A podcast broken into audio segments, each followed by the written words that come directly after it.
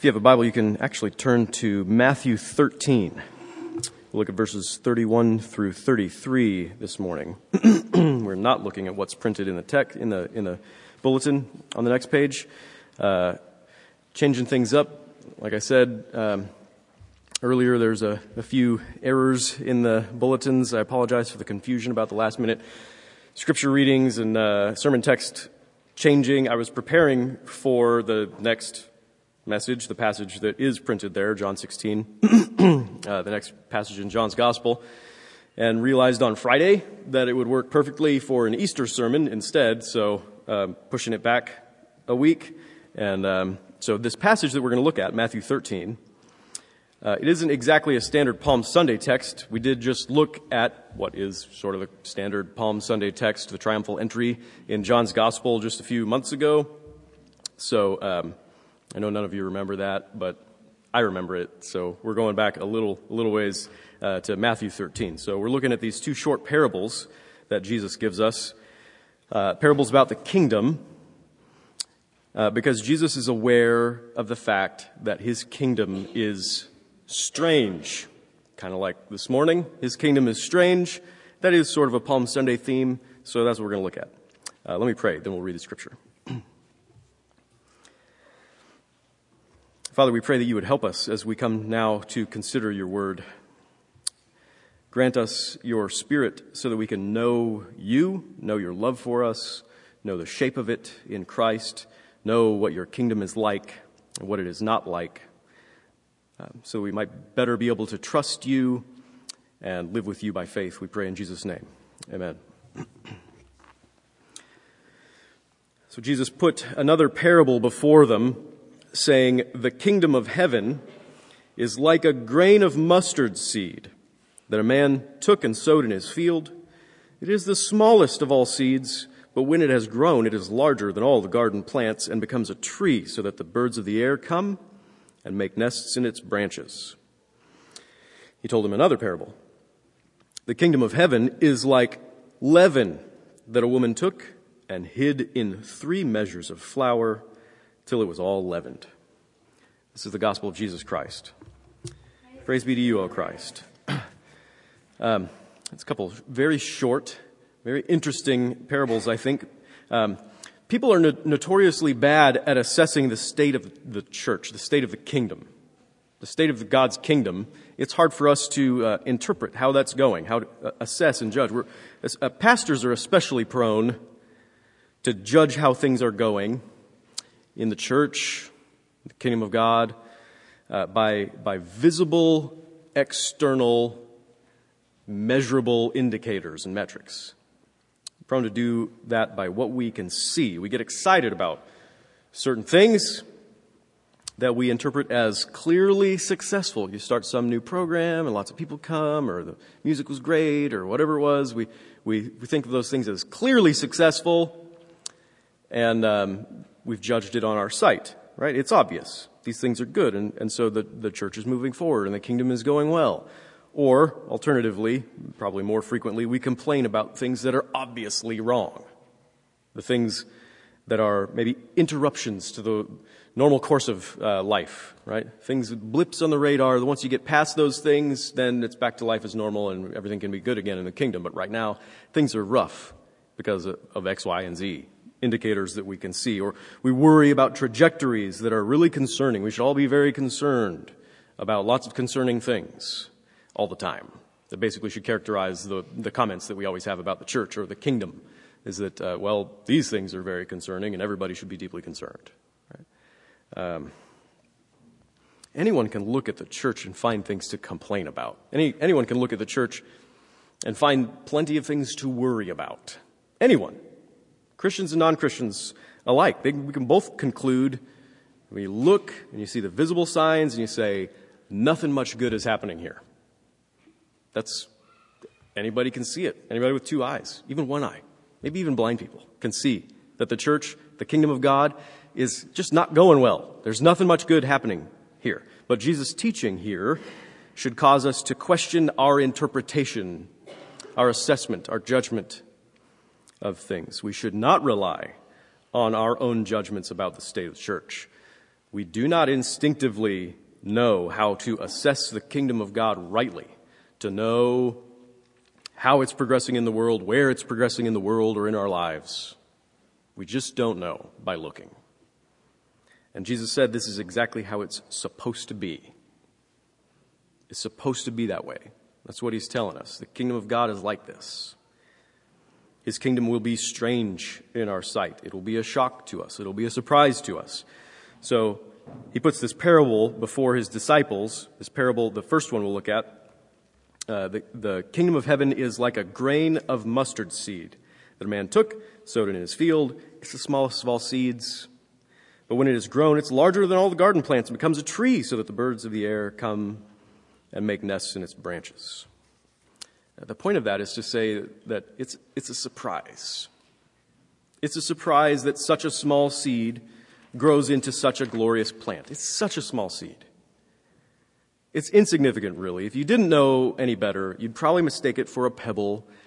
In and of itself, you would assess it to be of no value. You just look at this little tiny thing, almost like a piece of dust.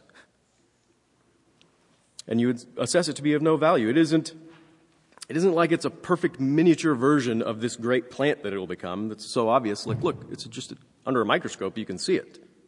Right? Um, it's not that. It, its potential for growth, its potential for vitality is not obvious just by looking. It doesn't look like it can do anything at all. What use could it possibly be? Only the trained eye of the farmer would recognize what the seed even was. And even the farmer really only knows very basically what to do with it, only a couple things to do. You sow it in the field, right? You put it in the dirt, you put some water on it. That's basically it. And somehow, inexplicably like magic, from that little piece of almost nothing at all, comes all this life and beauty, a flourishing plant that provides food and shelter, and it becomes part of a thriving ecosystem. When you look at that little seed, you don't see any of that. You don't see any of it. It might never seem like much at all until one day you look and see something that you didn't see before and you wonder how that happened. And Jesus says his kingdom is strange like that. It doesn't look like much. It's weak, inert, lifeless, unimpressive, but it will be dynamic and vibrant and glorious, and you'll not necessarily understand how it got to be that way, how it went from seed to tree, how it went from basically nothing to everything. There's a surprising contrast, almost, almost a complete disconnect between the small beginnings and the final glorious state of the kingdom. It doesn't make sense to us. You can't interpret the kingdom by human sight, by human sense alone. That's what Jesus says. It's supposed to be that way. He told him another parable. The kingdom of heaven is like leaven that a woman took and hid in three measures. That's about uh, 50 pounds of flour till it was all leavened. So Jesus teaches in this second parable that the kingdom of God, the kingdom of heaven, his own kingdom is characterized by hidden, invisible, imperceptible growth.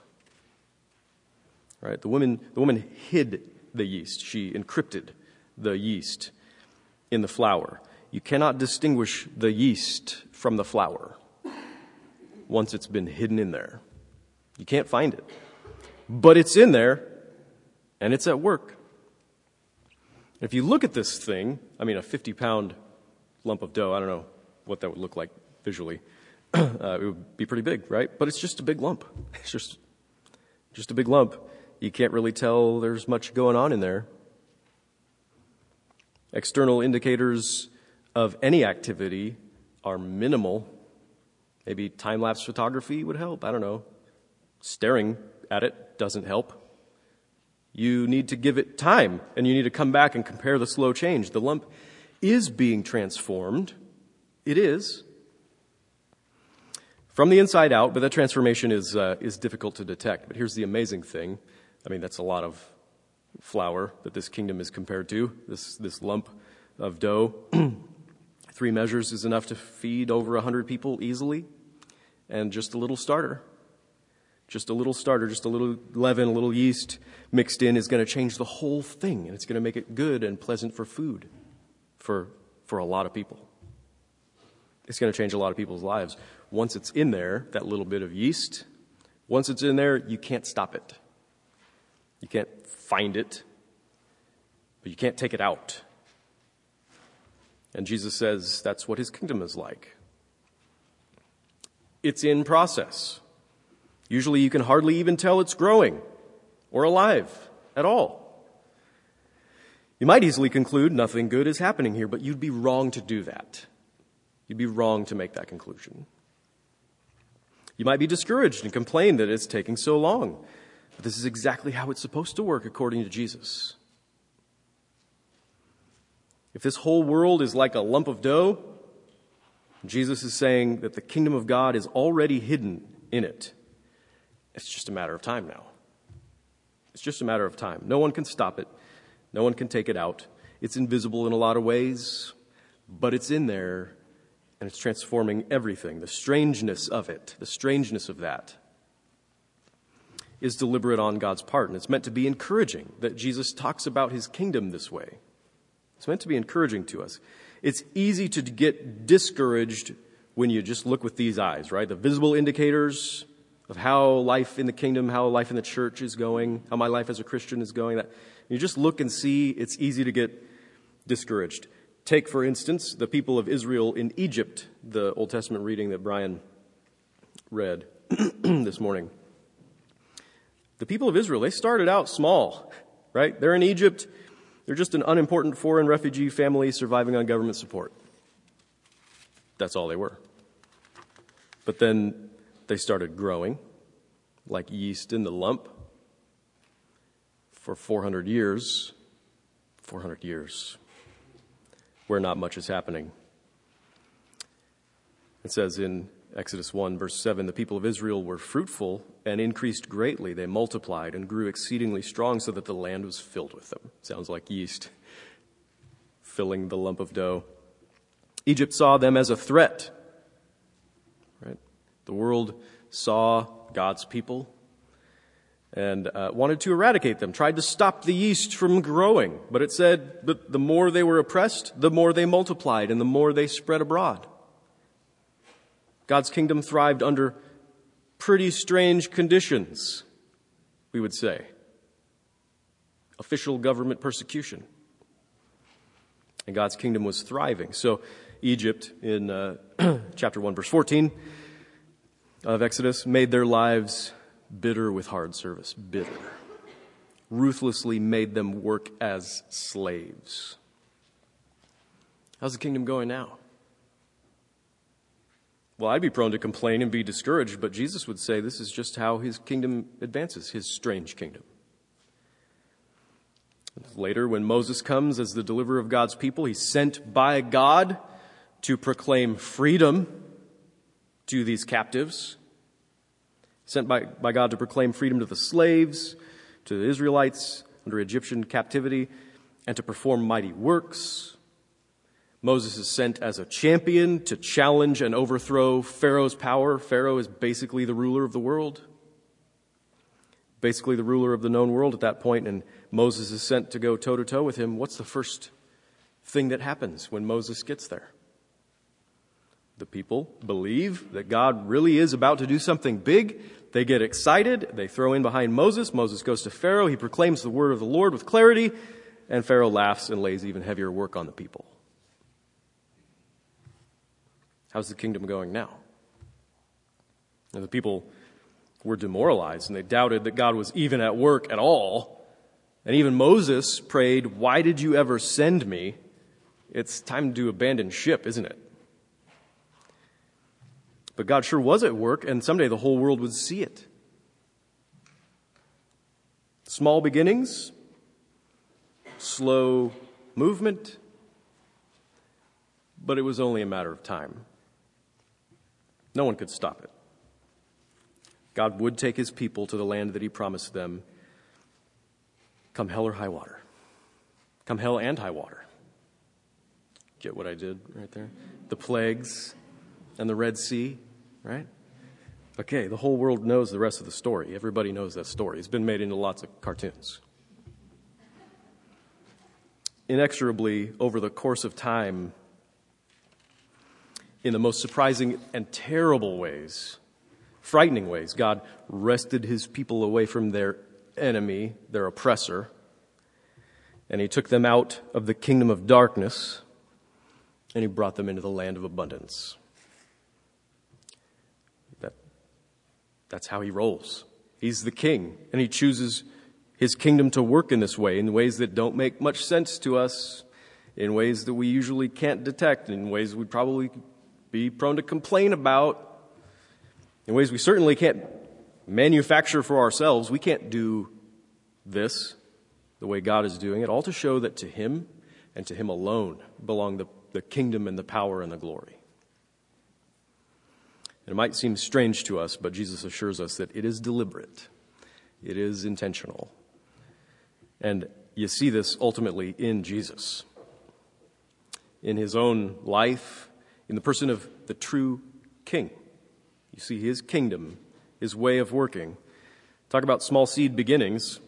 You probably could mistake Nazareth for a pebble.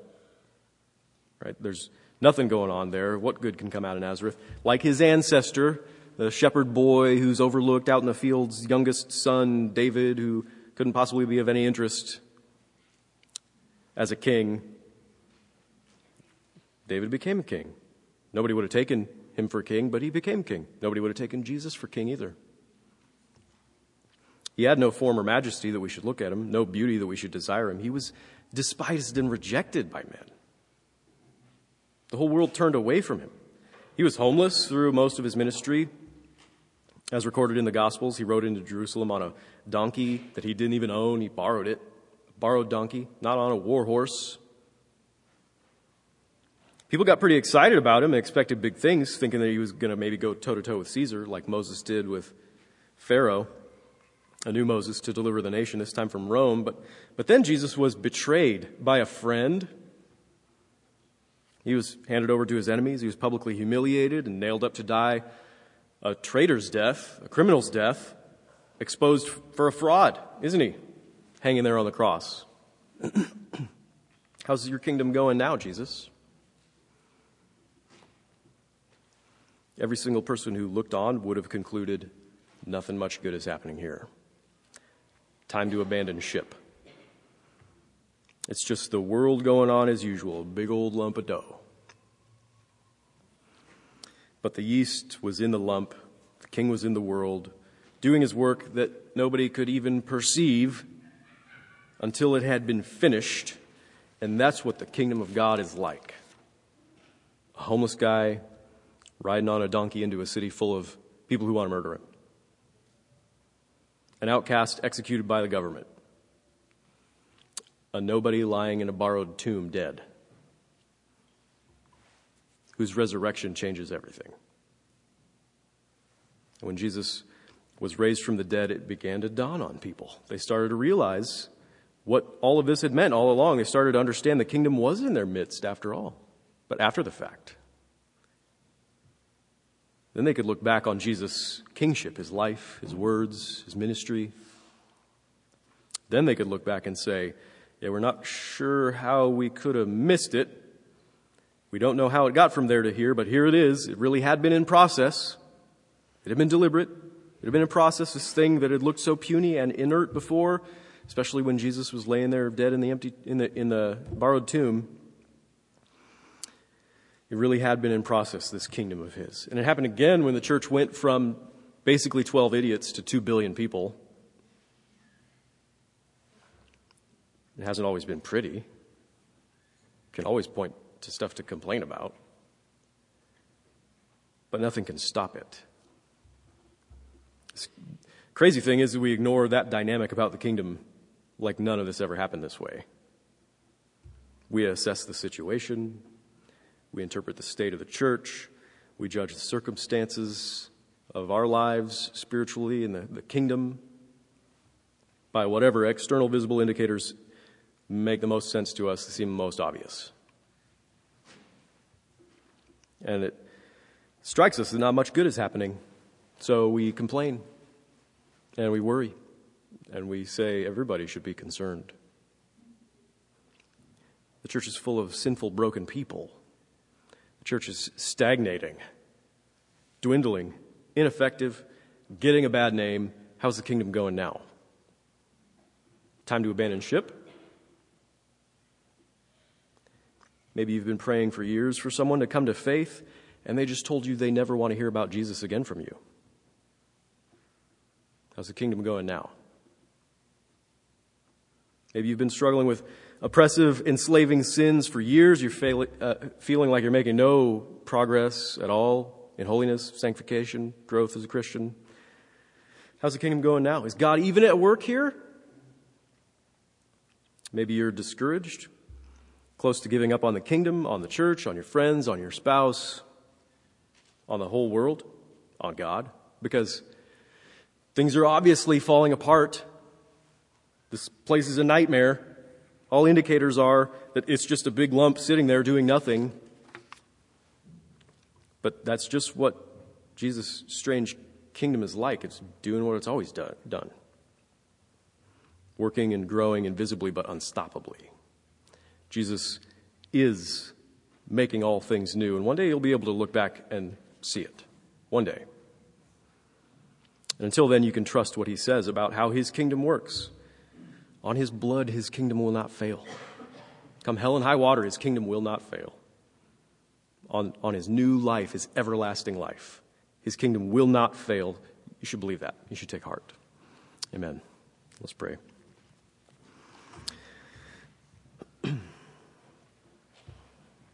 Father, we pray that these words would, um, even if they're confusing to us about why Jesus' kingdom would be this way, even if it doesn't make any sense to us, we pray that it would be comfort uh, to us, that your Spirit would take the words of Christ and apply them to our heart, that you would help us to find rest in knowing that even these things that seem very strange to us are all part of your plan and they always have been, and that you are growing your church and nothing can stop it.